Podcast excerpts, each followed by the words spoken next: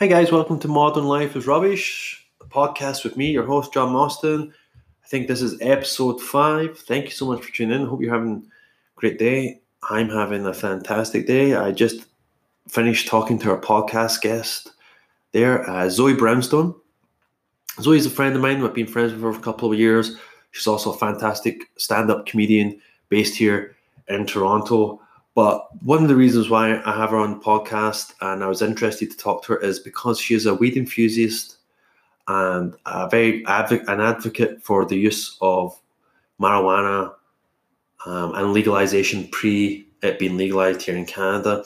And she is she knows her stuff um, because I'll be honest, weed has this. We talk about this in the podcast, but weed has this weird stigma, and and I for sure had this as well. You know, like growing up, you people smoke weed, they're just like, oh, you're just getting high, man. Just want to get fucked up out your head. But recently, with legalization here, I've been finding that weed is good for so many things. It's good for medical issues.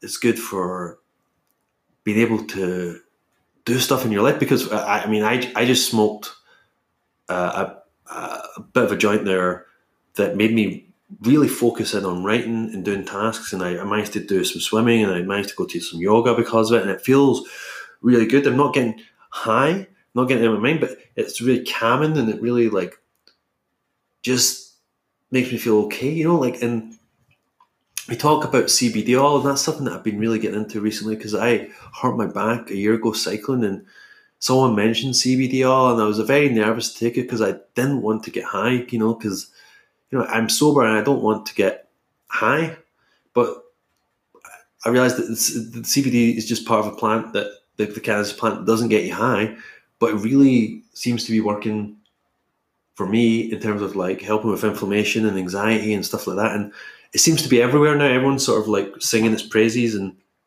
celebrities are using it, sports stars are using it. I see it on sale everywhere.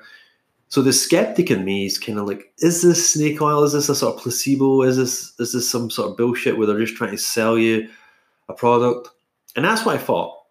And that's the old John. That's the negative John. That's the John I'm trying to work on to not be so skeptical. But I really, I really, and I know the research isn't probably there yet as we talk about on podcast, but I really do feel like CBD is a, a miracle plant plant.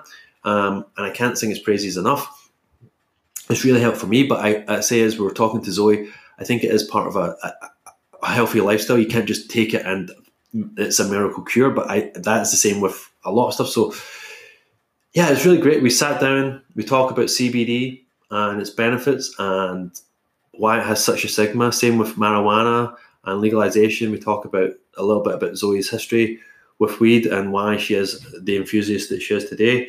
Um, it's really, really great podcast. It's really, I learned a lot from it. I hope you guys learn a lot from it. And I think weed is something that we don't know a lot about yet. And I think we really, more conversations like this are are necessary.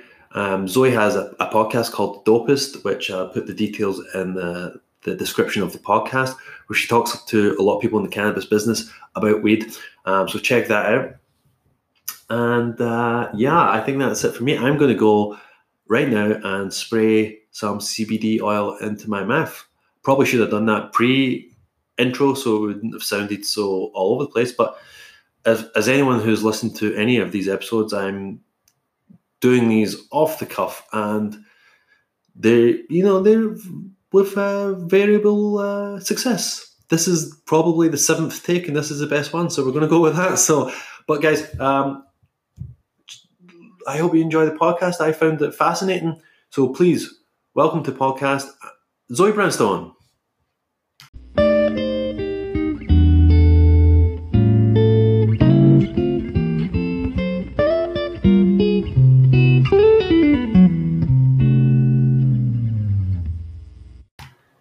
All right, we're recording. That's a good intro. I, I, I, well, I meant to say I would, I would do an intro separate, so don't worry. It's not just coming straight in. Um, that is yeah. how you should start this. Podcast. I know, right? Just maybe, maybe because my intros have been a little rambly, so uh, maybe I'll just go straight and people are like, recording. "What the fuck is that? hey, we're on. What?" All right. Uh, uh, Zoe Brownstone. Uh, thanks for coming and doing the podcast. Thanks for having me. Yeah, um, I you know I I, I got on because I you know you're someone who's very knowledgeable about stuff to do with marijuana, and that's something that's been interesting me recently. Um, like mostly CBD. Can I? Someone posted this on Twitter recently, like about CBD being snake oil. right? Who It was a- posted it? it was a comedian, right? But it was like a joke. But then it's like I was like, is it? Because I've been I've been taking it, and every time and before I took it, and I think it was you that recommended it to me originally when I had a bad back, and it really helped. But then, and I read and I went online, and like usually when there's something about medicine or whatever, there's always like, oh, this is bullshit or this is whatever. Nothing about CBD. So either the people that uh, are in charge of CBD have it all covered, like, or it legitimately works. Uh, yeah, I mean, it's a big, uh, it's it's a much bigger conversation than I used to think it was. Like Yeah. when I when we first started talking about CBD, I remember like thinking that I knew everything about it and like, cool, I know about smoking pot and I know about THC and now I know about this other thing, CBD. Period. End of story.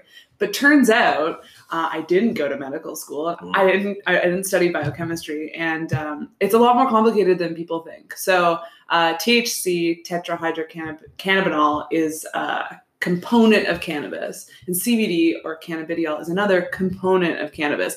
Um, it's a, a cannabinoid found in the cannabis plant and other like naturally occurring plants, um, and the studies that have been done on it suggest that it can offer certain therapeutic benefits. But these studies are very small. Um, they're not the kind of studies you would see applied to something like uh, acetaminophen or vitamin C. Right. Um, they're the kind of studies that are typically done by um, small. Uh, either small like schools like education institutions or um, by pharmaceutical companies to like prove that it's that it doesn't do anything right. so it's tricky to like really put to say definitively that it will do X or it will do Y.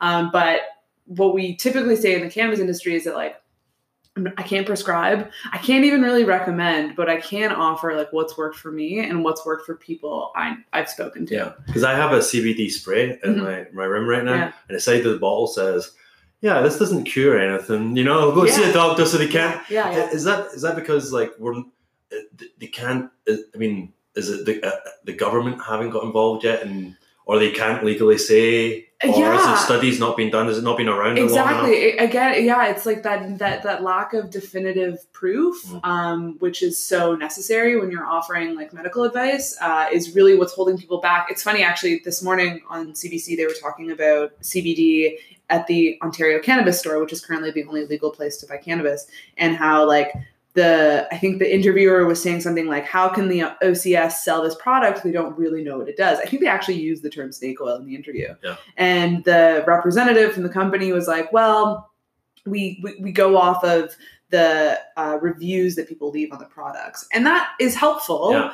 But only to a certain extent. Like there's like you know what what you say works for you and, and worked for your when you had back problems. Like it's it's a lot more than the product you're taking and the results. It has to do with diet, it has to do with exercise, it has to do with your THC consumption, um, Yeah. and all of these things revolve around a much bigger conversation, which is the endocannabinoid system. Do you know what that is? No. Okay, No, so I, I, don't think I could even say it. To be honest, it's it's it's a it's a an, again a big subject that a lot of c- cannabis What- users don't know about endo. What? what- endocannabinoid system. So um, the endocannabinoid system is uh, in every human being. Uh, it lives in every organ of our body, our skin, our eyes, our heart, our lungs, uh, and it's basically it's to uh, maintain homeostasis. So our cells talk to each other and are able to repair and grow and connect. Uh, and endocannabinoid system. I don't know if you can pick up a word in there that sounds kind of Mm, familiar. yeah, yeah, um, so yeah. cannabinoids that you find in pot Wow.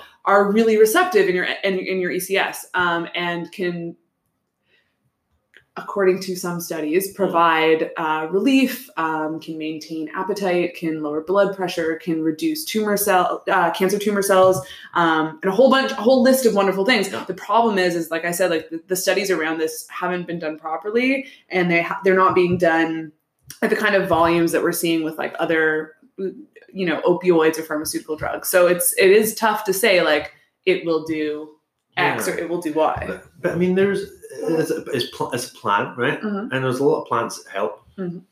people. But the, the thing about people with like anxiety or inflammations or depression or like or like muscle problems or uh, inflammations is the doctor will usually give them some medication that it could be addictive Mhm. or could have bad side effects, uh, which are actually probably worse for you in the long short term. They'll Mhm. get rid of the pl- maybe get rid of the the pain. Yeah. Long term, you're probably going to suffer from X, Y, and Z, and he even says that right Uh-huh. with this it's like there doesn't seem to be any sort A of like, downside. a downside Yeah, to it. no. So like there's no harm like you know I, I, I totally agree. yeah. I, I I'm I'm an advocate for CBD and, and widespread CBD use, but I'm but before that I'm an advocate for more education around it because people mm. like people start off this conversation eh, like I couldn't I was screaming at my radio this morning because the host of the show was like CBD there's no psychoactive effects. And that's not true. Like cbd does affect you psychoactively. It goes into your brainstem brainstem the same way thc does. The result is like not as potent perhaps as thc but you can't say that it has zero psychoactive effects. Yeah because people are again are still aren't as educated when they say psychoactive they just think oh I'm fucked up like stone right, Right. yeah but that's not really but it does have a psychoactive range. effect because I'll take CBD yeah and then I feel very calm Yeah. or very, very anxious Yeah. so there's some sort that's of something working in psychoactivity for sure for sure and also like you know you might feel psychoactive effect as a result of a physical effect so you know if it's, it's if it's relieving your Mm. pain it's probably going to reduce your anxiety Yeah. right like that's just kind of common sense i think that the whole thing around like uh, stronger medication versus like a CBD treatment to be prescribed is that you know if a doctor prescribes like a benzo or uh, like a like a like not an opioid but like something just like slightly milder than that for pain. Um, it's treating it's targeting a certain part of your body. It's targeting your blood system. It's targeting your muscles. Uh, cbd works differently. It's more like a homeopathic drug. It's going to target different areas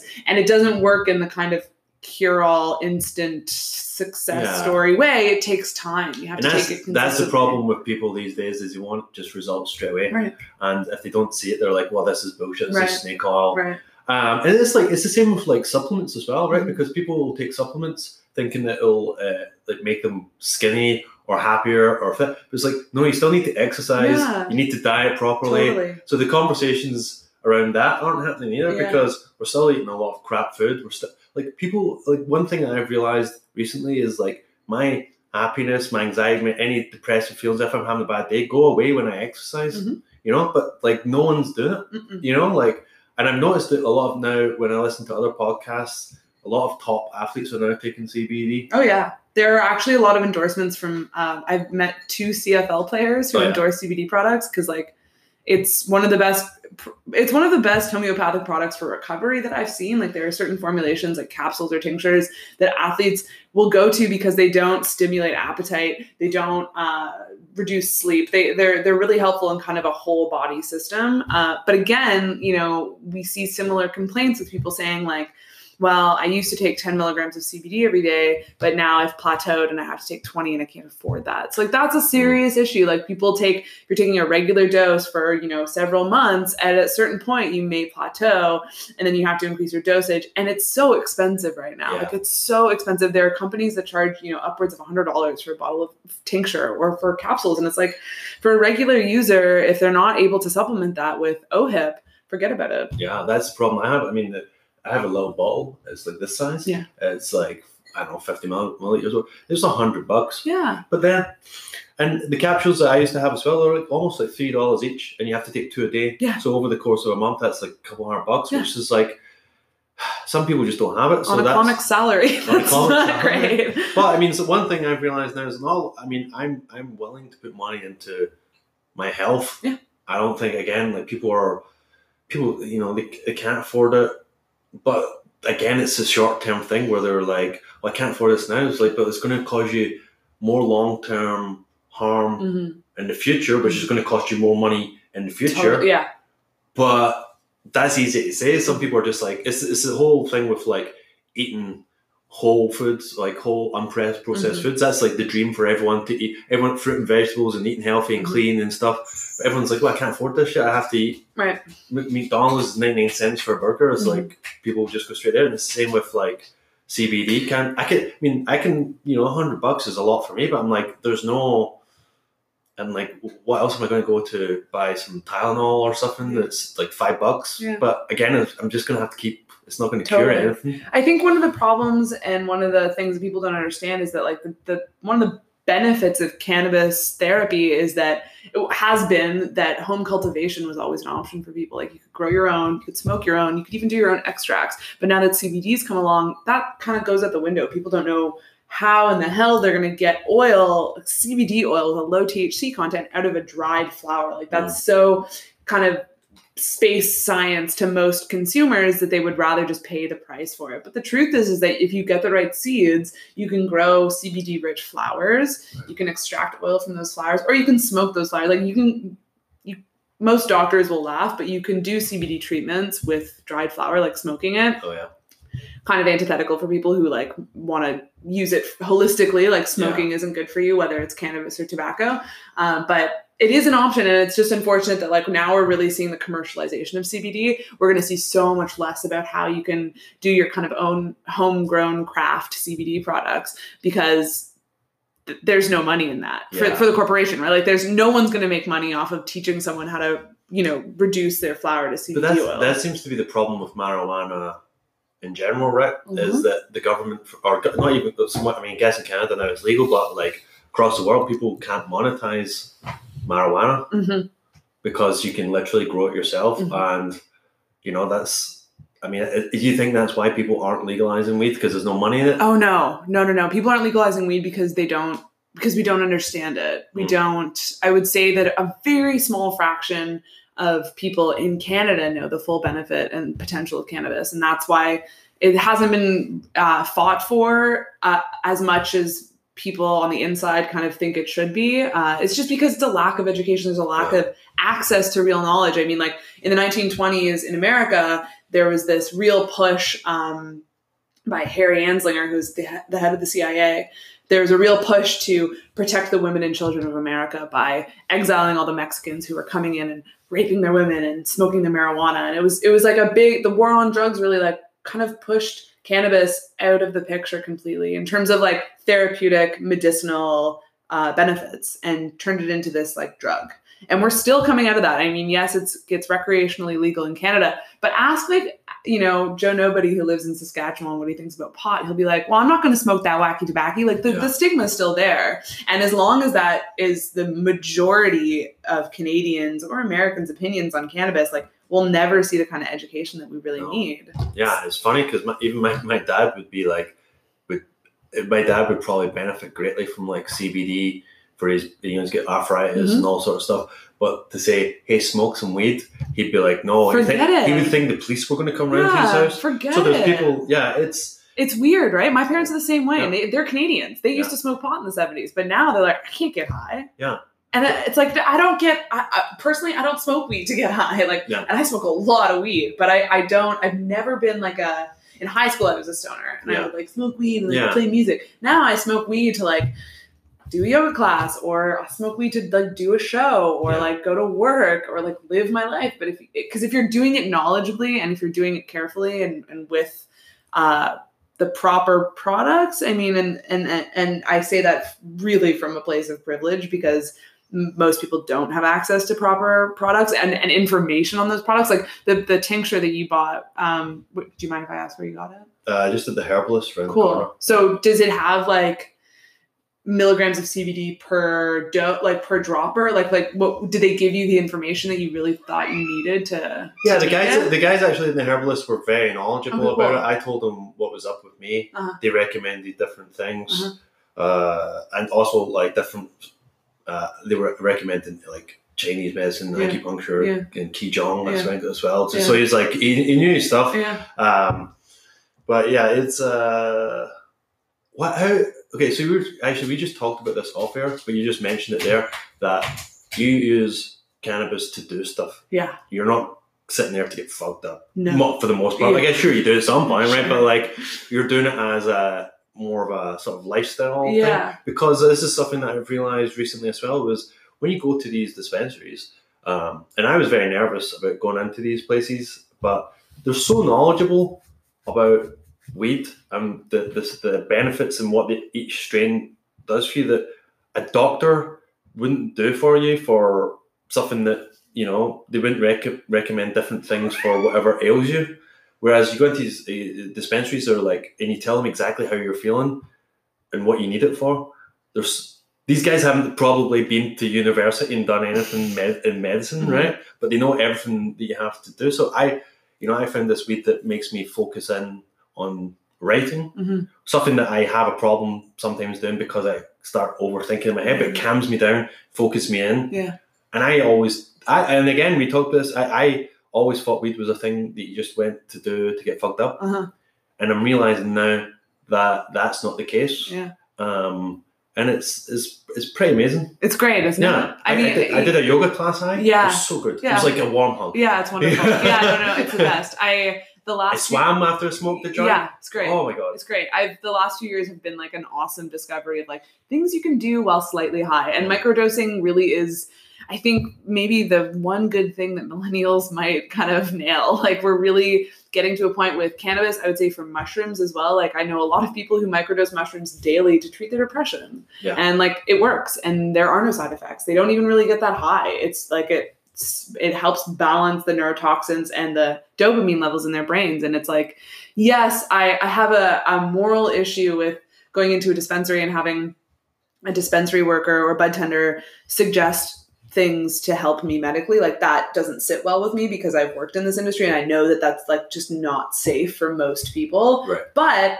the argument has to be made that like going into my doctor's office where he just says absolutely not also isn't an option so Yeah. it's a matter of like The I, I doctor could be trying to sell you something Exactly. as well. yeah, because it's- they're paid by pharmaceutical Yeah. companies too, even in the land of universal healthcare. Like Yeah. we see that all the time. I think that like there, I, I actually did a, a, a course recently. It was like a can- cannabis sommelier course, and they teach you to talk about cannabis how you would talk about grapes and wine, Wow. and uh, identifying certain properties in a flower that will likely lead to certain effects. So we don't talk about indica and sativa so much as like the touch, taste, smell, the look of the trichomes, the build of the flower. Um, and, you know, because of how it is grown, the taxonomy of it, you can anticipate certain effects. And this sort of like collage of things can help you not diagnose or, or, or prescribe necessarily, but suggest effective products. So like, you know, essentially what bud tenders have been doing, but a more kind of refined and trust trustworthy system, so that there is less,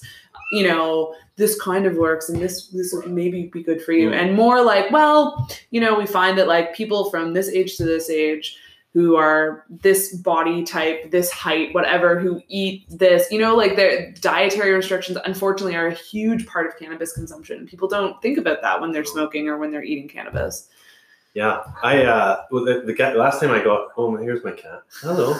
Um, the last time I got the, it, some weed for you know, and I told the guy what was up with me, and I Mhm. was like, I wanted to focus and write and and maybe do stuff like that. He's like, well, here's this, and he wrote the name. He's like, if that's not right for you, come back, tell me, I'll find something that works. Yeah. Do you know what I mean? And, Yeah. that, and that, that made me feel very comfortable. Man, do you know I mean? Because it made me like, oh, this guy actually cares. He's not he's not making any money off me, really. You know, he's No. still just doing his job. He's Yeah. not like a, he's not a drug dealer trying to make money. He's Yeah. just getting paid This is the wage. this is the difference between the gray market and the black market. People What's assume service? The so the, great the, market. the gray market is, uh, in my opinion, the gray market is uh, somebody who sells cannabis, provides access and education around cannabis for the benefit of a community.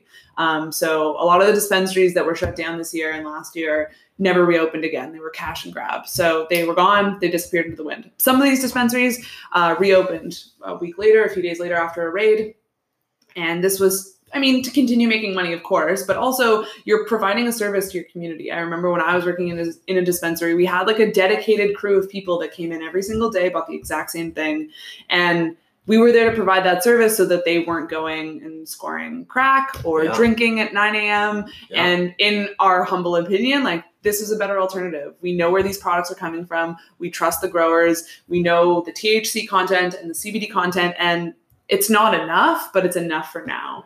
You know what amazed me is uh, anytime that I went into dispensary and I went into the one you worked at, it was always busy. Yeah. Like it's, all these ones are packed, so Mhm. there's obviously people want it. Something's working. Yeah, so you know, if it if it wasn't uh if it wasn't working, then no Yeah. one would be coming back. Yeah, and the compassion. Not that many people want to get fucked up. No. So it's like there's obviously doing something else. yeah, else. yeah. The compassion element has always been like extremely important in civil disobedience with cannabis. I mean, like you talk about this guy who wanted to help you find a good strain. It's not because he like it's not because he's going to make more money. It's because like he wants to share his knowledge around cannabis with you and hope that it'll help you. And like, isn't that fucking awesome? Like No. that there are people who work in this industry that aren't in it for the cash. They want to teach people and have those people teach people. Like I was taught fundamental cannabis 101 by a fantastic grower out in BC and I, I'm not an expert. Like I said, I'm not a scientist. I'm not a grower even. I just know a little bit about kind of how to use and how to offer. And my the only thing like the, the way you pay that forward is like by providing access and education and hoping that whoever you provide that to will, you know, pass the buck along. Do do you think though with the government of Canada sort of like having a almost a monopoly on selling weed at the moment, do you think that they're going to be able to provide that the same way a local person is, or do you think they're going to go in it just to make money and you don't really care about the customer?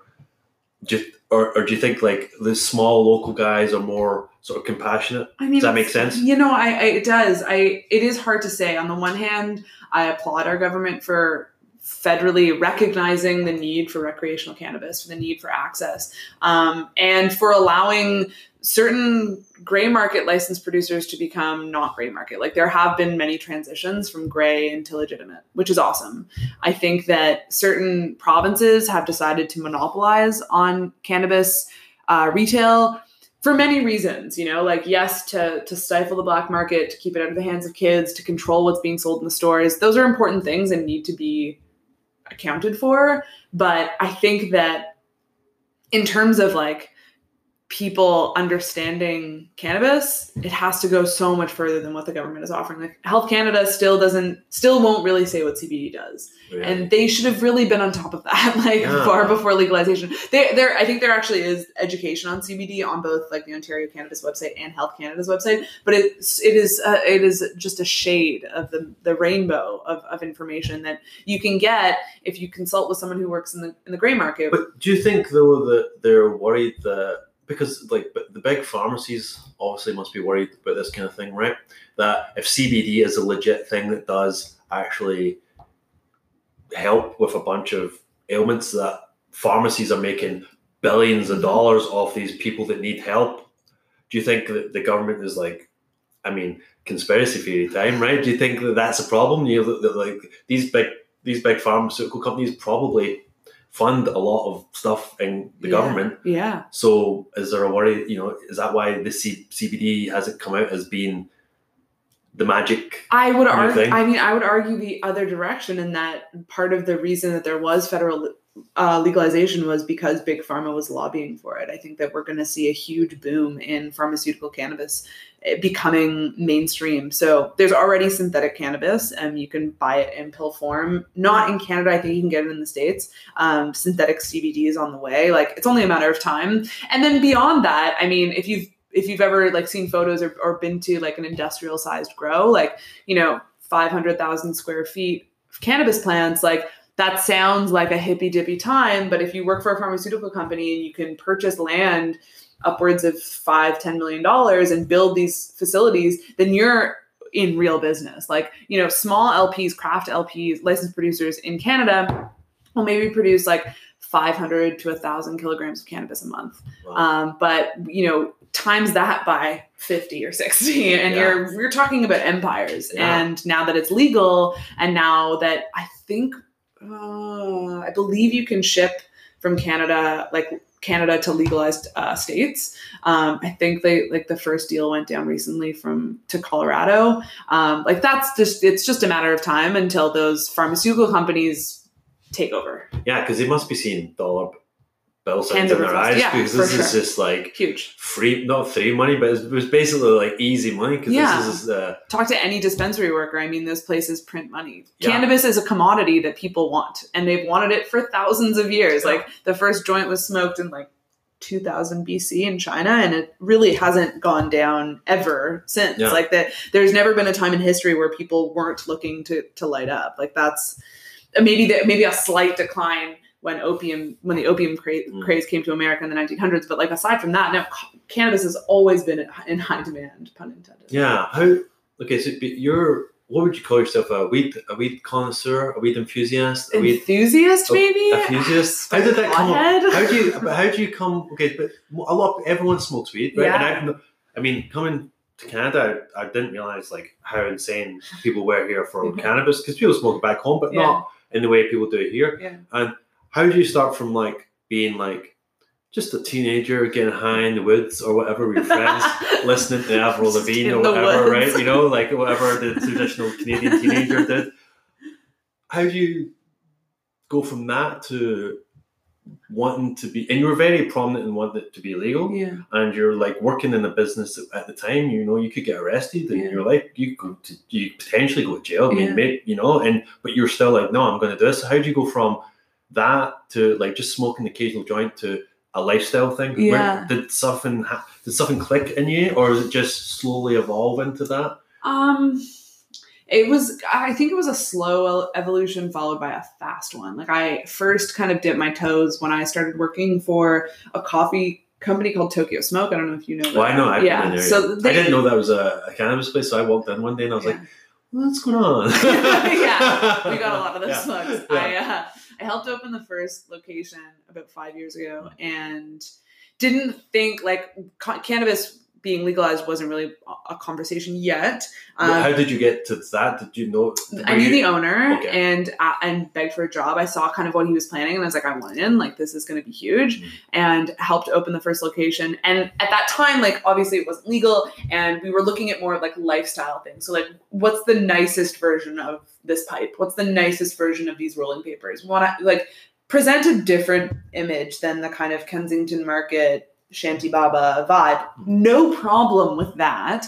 But like we're heading into it, you know, we're in a new millennium. Like, let's see what are the other options. Yeah. Um, I quickly left that job because I was not interested in like building a lifestyle company because at the time I didn't know what that meant. I was Yeah. like, I, I don't know, that seems weird. Um, and I was really lucky to get hooked up with a company uh, that manufactures a vaporizer called the Layer Vaporizers by my mother, um, who has just always got my back. And uh, they the company was young they were out of british columbia they had a lot of like aspirations to move into into the ontario market and i didn't have a background in like dealing drugs so i didn't know like where you could score the good stuff and like where people were getting high. I knew i knew the vibe of toronto i guess because i've lived here all my life and i've like helped to run events in the city and i've you know i've been a performer in the city so there was kind of an element of like the pulse i was like able to read the pulse and this was the same year that Trudeau announced he was going to legalize two years into the future.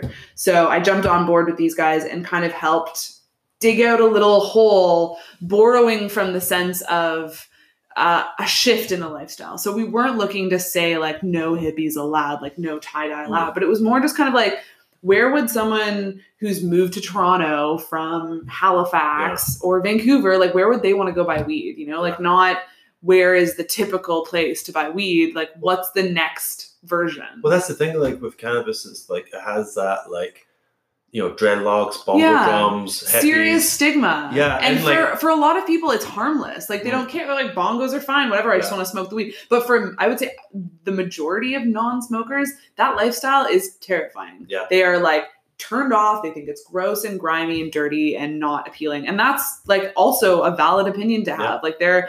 There are many stoners in our history that give us a bad rap in terms of like not living to your full potential, I suppose. But again, that has a lot to do with what was available in the 60s and 70s in terms of cannabis. You know, like we didn't have stuff like THC content or CBD content. Like we were just, Yeah, it was like, this is the strong stuff and this is the really strong stuff. Yeah. So you can't blame the culture. Um, but there have been people, I would say, in the last decade that are saying, what's the next iteration? Just the same as in the 1980s or 70s, we were like, well, what's, well, women drink alcohol. So maybe we should market to them as opposed to just market. You know what I mean? Like it's a different, it's a different marketing campaign Yeah, that's proven to be really successful for a lot of businesses. yeah, interesting. So you went from that place, you then you get in touch with a, a weed vaporizer place, Yeah. and then you were just in. You were like, "This is Yeah, Or- I mean, the the thing with gray, a lot of gray market operations is that there's Is your cat a narc? I know. She just wants to talk. Um, I'd say like the thing with a lot of gray market operations is not like one thing. It's not like just a vaporizer company. It's not just a grow operation. Like if they know what they're doing, then it's um, the potential to be many things. And my the people I worked for saw a huge market in Toronto and wanted to build events and retail ideas that provided access and transparency in a way that we'd never seen before. And there are stores that have done it really successfully in the States, legal dispensaries, um, who are kind of just like on this retail current that is more, I don't know, like re- relevant if that's if that's Right. fair. Again like not to put down what came before us like that's what mm-hmm. built this industry Yeah. completely but it's like in order to expand in order to really normalize and destigmatize you have to kind of take away the the frills and the fancy stuff and just strip it down. Like give me the bare i want to know the basics. Like what will this flower do? What will this oil do? Don't sell me high. Don't sell me you know fucked up or couch locked sell me like you know anxiety reducing sell me appetite suppressant sell me you know like that's because that's as a consumer that's what i'll buy Is that why you became so passionate about weed? Because you realized the potential of what it can do for you, like internally. You know, like- totally Yeah. yeah. i think that What has it done for you? What, what kind of, What would you say? I it's it's a, that's a really good question. I I used to smoke weed to get fucked up, and then I stopped smoking weed, and then I kind of was reintroduced to this new approach, which was uh, microdosing, not just edibles, uh, but microdosing smoke, microdosing vapor, microdosing. Was, was, what would you say? I don't understand. I know what kind of what microdosing is, Sure. but like in terms of like, like say, is microdosing like taking one hit of a joint? Is that Yeah, sure. Yeah, totally. So typically, That's what I do. Yeah, Okay. for sure. That's me too. I, I'm like a one hit wonder. Yeah. Um, microdosing. So with edibles, you would say microdosing between like two to 10 milligrams is considered a microdose. Right. Translating that to smoke and vapor is challenging because you're, you're consuming in a different method. Um, as well, when you eat cannabis, it travels through your liver and the cannabinoids kind of like blossom and blow up a bit. So you tend to get more high Yeah. on less product. Um, I digress. Uh, I think that we, what we did for me was uh, many things and continues to be many things, but the most imp- I think important thing was like I've I've never been I've never really been comfortable um, like I've never been like a comfortable like social like per like I'm, I, I'm very uncomfortable in crowds. I don't do well in a lot of social situations. Oh, I hear you. I, I think a lot of comics agree. Did you go to the comedy club? yeah, Bobby? Oh, okay, seriously. okay, yeah, yeah, yeah, yeah, yeah. Like I, I, I really do struggle with that, and weed used to make that a lot harder. Like I get so paranoid, I'd have to leave, you know. Um, but and I don't really drink, and uh, what cannabis has kind of helped with is like not cure my anxiety, but provide a little bit of relief and a little bit of confidence. Yeah. Um, it also helped me lose weight. It helps me uh, exercise more regularly. Um, there are not nearly enough studies about this, but I'm pushing for more research around uh, cannabis and metabolic rate that um, CBD and THC can help normal or not normalize, but like uh, regulate your your metabolism, Oh, cool. which I'm a firm believer in. You meet a lot of like women who smoke a ton of weed that are so skinny, and you're like, how is that possible? Yeah, I found that when I've been smoking weed recently, Yeah. and again, I'm not being microdosing, but like I don't eat, Yeah, and I, I what I used to do when I smoked weed is just be like eating garbage, but now I'm like I don't want it. Yeah. it doesn't even. Yeah, conscious consumption. You know, people just assume like, oh, weed makes you hungry. It's like, no, you know, we you smoke the weed. If there's a bag of chips in front of you, you're gonna eat the chips. Like that's like common sense. But there's conscious consumption where it's like, no, you're gonna activate. You're gonna smoke a little bit of weed, and then you're gonna like go for a walk or like have a plan. You know, it's like I I don't. It's a joke that I tell on stage, but like I actually do smoke weed to like aggressively clean my apartment. Like Yeah. it really does help and not in like a dependent way like i don't have to smoke weed to go to a party or i don't have to smoke weed to clean my apartment but like it is a really beneficial option where i don't get a hangover and i don't feel like shit and i don't binge eat you know what i mean like Yeah. it's and i'm still figuring it out which is, I mean, this is the the the, the thing that uh, I've been pondering a lot recently with not drinking is like, is weed addictive? Would you say? Would you say it's something that could become a problem in someone's life? Because you're saying like you can like you can go swimming, yoga. You, it's helped with your anxiety. You clean the Mhm. apartment. So can you function without it, or like is this? You know what I mean? Like is that, Yeah. or is it just something it's like this would really help? I would say that uh, cannabis has okay. Cannabis chemically doesn't have any addictive properties, but that's not to say that it's not addictive. I think the dependency depends on the person. Yeah. Um, I know that I can have a bit of an addictive style personality. Like I've, I've unfortunately uh, experienced that with other drugs and with tobacco, and I just know myself. And I have been very careful around cannabis, and and I have to check in with myself a lot and be like, do I need to smoke weed right now, or do I want to smoke weed right now? Because that's a big difference for a lot of people. But in the reading that I've done and the kind of investigations that I've done, um, what I found is that uh, addiction and dependency are two different things. So while I would consider myself dependent on cannabis, it's not in an addictive way, if that makes any sense. Yeah, that makes sense. And also, like the studies that are coming out of the states, and and I haven't seen anything in Canada, but of um, rehab centers using cannabis to detox patients Yeah. from harder drugs, like Yeah. that for like that just like gives chills down my spine. Like Yeah. that is just incredible work that is like very, I think, undervalued. Yeah, well, this is something that I, I that's been happening with me recently because I've been a year of like, uh, like anxiety, panic attacks, feeling depressed, and weed has really helped. Mhm, Like I'm not smoking all the time; I smoke it very rarely, mhm.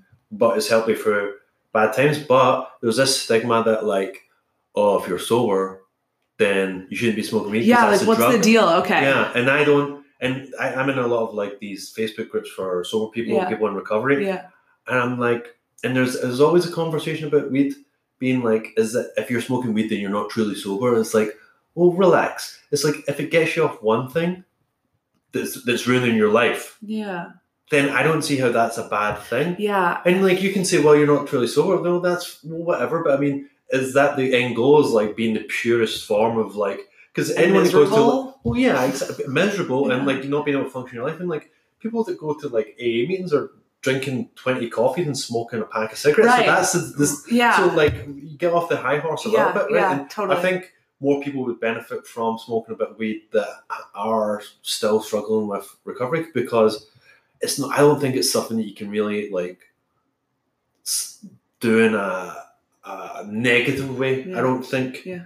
For sure. Anyway, because if you try and smoke too much weed, you eat too many edibles, it's not going to be a good time. You're not going to want to go there. It's No. not doesn't help. it's a drug of moderation. Yeah. Like I have never heard about a man going home and smoking a joint and beating his wife. Like No. you hear about a man going home and drinking a case of beer and beating his wife. Like that's the Yeah. that's the real truth. And I think They always the- said weed was the gateway drug. It's alcohol. That's yeah, the it's, gateway drug. it's fucking totally it's cocaine that's Yeah. the gateway drug. Like that's I think the the the titles that people are so uh are so like like holding on to so tightly, like I'm sober, so I can't smoke anymore. It's like if that's keeping you from touching heroin, good for you, and you should stay on that. But to judge someone else who uses cannabis to stay away from alcohol or other drugs, like like fuck off. Like don't I, I don't see a problem with that at all. Like because coffee and cigarettes Yeah. are gonna be worse for you in the end. Well, that's what's been happening to me because a lot of times I've been like my addiction from booze goes to somewhere else where it's like eating sugar, fast food, which is worse, Mhm. which makes me feel even worse. Mhm. Makes me doesn't exercise, doesn't make me feel good. Smoking weed makes me relax, calms me down. Mhm. I can get stuff done. I can go to sleep. I can be around people Mm-hmm. when times are tough. I don't see how that. Like if someone was like, "Well, you're smoking drugs, man," and it's like, "Well, fuck, it's not. It's well, it's a plant for Yeah, one. It's yeah. not drugs. It's not a synthesized, like Yeah. made up, man-made drug. It's there as a plant. It helps. It's, it heals in a way. And I mean, don't get me wrong. I was probably on the other side of the argument for a long time because I always thought I always associated weed with just guys liking to get fucked out of their head. Huh. But I was hanging around with people that like to get fucked out of their head Right. anyway. Yeah. So now that I'm, re- I think the, the whole legalization of cannabis and certainly living in Canada is realizing what an amazing thing plant is and what the benefits for health and like self care and Yeah, and our government has said that it's fine. Like, Yeah. our, you know, it's a, it's not a small thing for the federal government of a G twenty country to stand up and say we're legalizing. Like, sorry, like this is no longer can this continue this this prohibition. It's foolish. Well, so it's been legal since what? When was it? July? September- October 17th, Okay, so yeah. October seventeenth. I, I mean, I get. I don't know if it's been long enough to be able to answer this, but has legalized? Do you think legalization in the long term is going to be better, or do you think it's like now that you've seen it, now that it's legal, you're like, oh, this may have been a bad mistake, Um, or is it too early to say? No, I think I mean it depends on what your definition of better is. I would say that like in the in the grand scheme of things, absolutely. The more countries that legalize recreational cannabis, the better. We're seeing progress in Europe, we're seeing progress in South America, of course we're seeing progress in the States. The more people that jump on board, the more research we're gonna see, the more products we're gonna see, the more access we're gonna get. That's awesome. And Yeah. we should continue fighting for that for sure.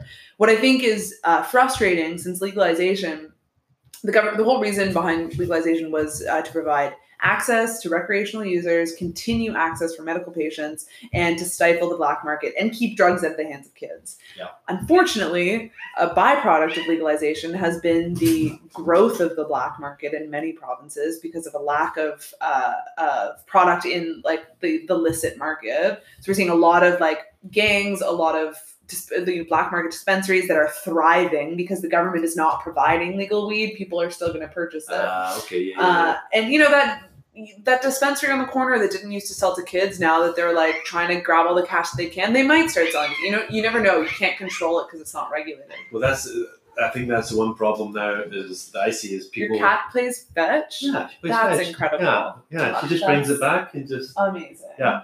Um, the one thing I found that, that, that I feel like cannabis is such a thing, and people see people see money, and they don't see they don't care about the actual product. They're just like, I want to make money on this. So like black market, they just sell to anyone. They'll sell shittier Yeah. products, which gives it a bad name, Yeah. I guess in general. But I guess with anything that's coming out that's going to be an amazing thing, people there's always going to be the bad side Yeah. of it. We're at the beginning, you know, Yeah. like this is the very beginning. Uruguay was the very beginning. That was about a year ago. Um, but this is the beginning, and I it would be generous to assume that in the next even five years we're going to see something close to like a normal market. I would say once more states in this in in the U.S. legalize, and once Canada.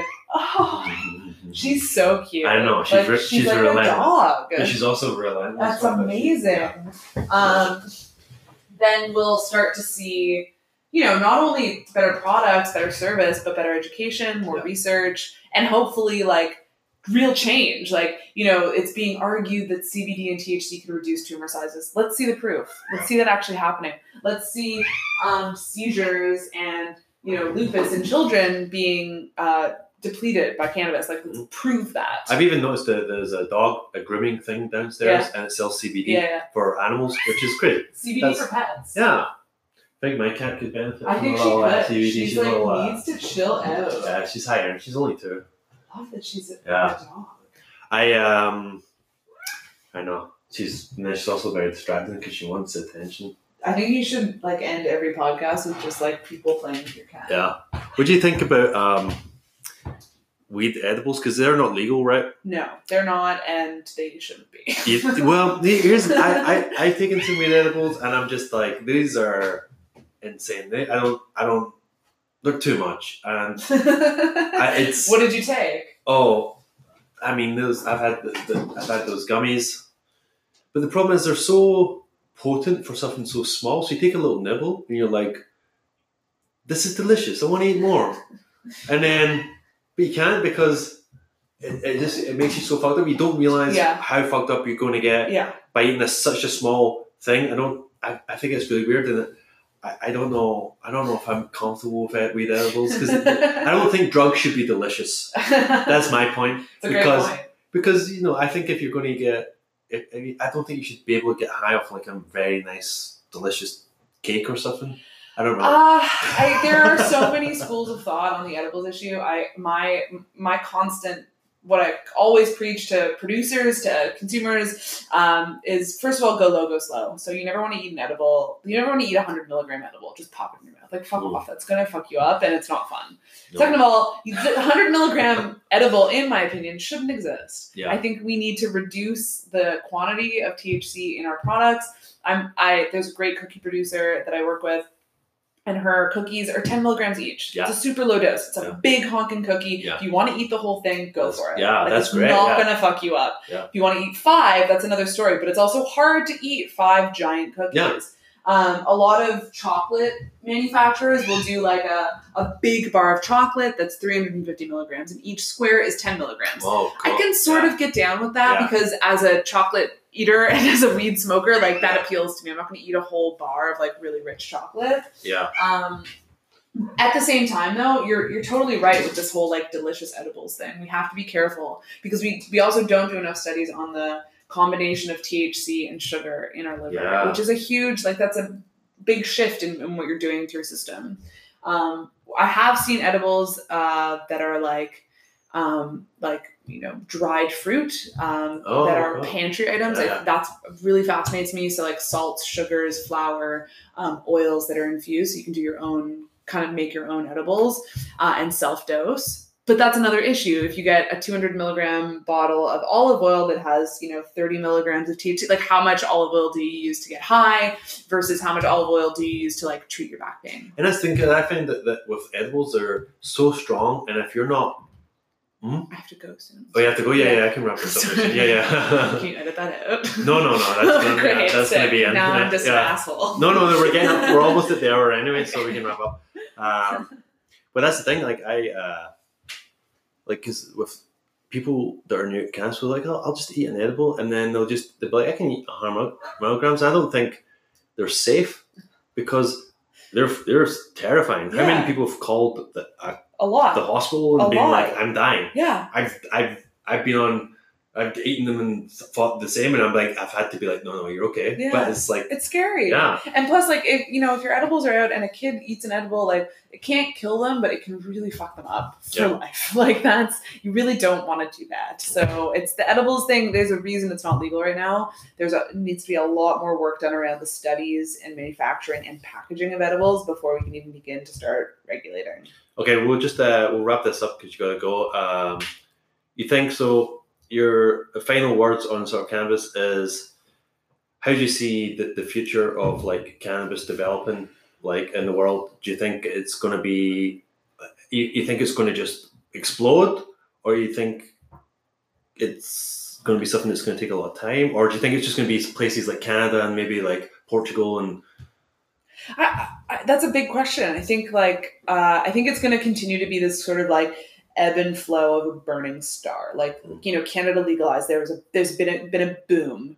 Um, I think that's going to die down. I think it's going to come back up when edibles become legal. I think that like as more countries begin to legalize, like it's we're going to see this kind of ebb and flow of the market growing. Um, and shrinking. Like I don't think that just because it's legal now everyone's smoking weed. That's not the case. We can see that now. That's not the case. Um, because, uh, in my humble opinion, there hasn't been a parallel growth in education and transparency. Until we see that kind of readily available information on our products and from our suppliers, that's never going to happen because mom and pop, as mom and pop continue to grow older, uh, will not become consumers and won't tell their kids to become consumers. You know, like we're, we've, to expand the community, we have to really change course because up until now, there's been kind of one, two ways to sell weed, and it's not working like that anymore. Online is going to take over from bricks and mortar for the most part, which is a good thing and a bad thing because you end up losing like that face to face contact, which is really key for a lot of people. But I think for the most part, it's just going to continue getting like there's no, I- would argue there's no going back yeah, a lot of people are saying, well, Trump's in office, he's going to make weed illegal again, and blah blah. I don't see that happening. we're in too deep It- we're we're yeah. in too deep. Canada's made Canada has made a stand. Yeah. I think uh, Portugal, Germany are on their way. Um, I would say that the United States in the next ten years will probably be at least fifty percent legalized, um, and it, it can only get better. I think that the unfor- the the the downside may be we we will start to see. You know, impaired driving accidents, giving cannabis a bad name. But again, with education, like Yeah. you know, we can mitigate that. Um, Well, I also see that already now advertised that you can't drive high. Right. You tell Yeah. that. And that's good. Yeah. You should not tell people to not drive yeah, high. because it's like, don't drink and drive. it's Yeah, the same, right. right? but I would argue like you can drive while using cannabis, but you shouldn't drive high. Do you know what I mean? Like Yes, there is a a difference. difference, yeah. yeah. So I yeah. So if someone's listening to this podcast and they've never done weed and they're like suffering from like I don't know, they're having a hard time, they're anxious, but they're like I don't know about weed because it seems like a drug and they have a stigma about it. Yeah. What would you say? Like, just would you just be like, just try and go to a dispensary, talk to someone, Would you? because I find I find I found those places to be terrifying. I don't know why, but when you go in, you actually realize people are so nice. Yeah. And it's actually I would rather go there than go to a doctor. Yeah. Would you agree? That's, Yeah, totally. I mean, if you can find a dispensary with someone who will have a conversation with you, Yeah. who's been smoking weed for a long time and feels confident, then yeah, go for it. I and would just say, try and see what works. see what works. Um, I would always like encourage read as much as you can. There's a ton of literature on cannabis now, really good literature. Um, do your research, uh, and then once you're ready to consume, please be above the age of 25. But once you're ready to consume, You have to be over twenty five. Uh, there are a lot of studies saying that the the brain is developing until the age of 25, Oh. and if you can avoid impairing Okay. that, I would. Okay, Uh, you and I are fucked. No. I'm not- Yeah, yeah, we're, past- we're so past- screwed. yeah, yeah. but you know, for the young ones. Uh, and then once you do decide, to, if you do t- decide to consume, go low, go slow. No matter what you're smoking, eating, vaping, like start with a low THC strain. Start with a low THC edible. Um, because otherwise you're not going to know what's going on. You're going to get so high and freaked out and anxious, and you're never going to want to do it again. Yeah, and use it as part of a lifestyle Yeah. instead of just as Sip a, the wine, you know. Yeah. like it's the same. Enjoy it. Don't Yeah. just do it to get fucked. And I don't fucked up. Like I don't know if people are, are doing that anymore. Like young people, I don't think they are as much as them. they're just doing whippets. Like that's what we I don't know what young school. I don't know what young people are doing anymore. It's terrifying. I don't even want to know. I anyway, do. we'll, we'll end it there because that's been almost an hour and you got to take off. But this has been awesome, uh, very insightful, and thank you so much for uh, doing podcast. You have your own podcast. Yeah, Can you just talk about that two seconds? Thank you for having me. And uh, if people want to learn more about like cannabis in Canada right now, uh, my podcast is called The Dopest. It's uh, we're on Instagram at The Dopest. T H E. I'll put it all in the intro as well. So yeah, yeah. check it out. Yeah, because uh, yeah, I think we need more stuff like that. So because I don't know about stuff, and I'm sure a lot of people in the same boat. So this kind of all this kind of stuff being out there is amazing. Do you listen to the, my podcast? Yep, hundred percent. Do you do? No, Oh, no, I don't. I don't know. I just. I, asshole. no, I'll edit that out. Uh, I'll just put it like, yep, yep. I know. I, I will. I will. I, I just don't. I don't. I find it. You know, I find it uncomfortable. Not uncomfortable. I find it weird to listen to podcasts of people I know for some reason. Yeah. It's just like listening to your own voice. I like Chris Locke's. Have you listened to Utopia to Me? No, no. Yeah, so really stop like shaming me on this my own podcast about all the other podcasts I should check out. But you should check out Utopia to me because I hear it's great. Chris Locke's fantastic, and I think we'll end there because Yeah, uh, you're going to just uh, get me into trouble. Yeah. But please listen to other people's podcasts and mine and keep tuning in. Thank you, sweet friends. Cheers.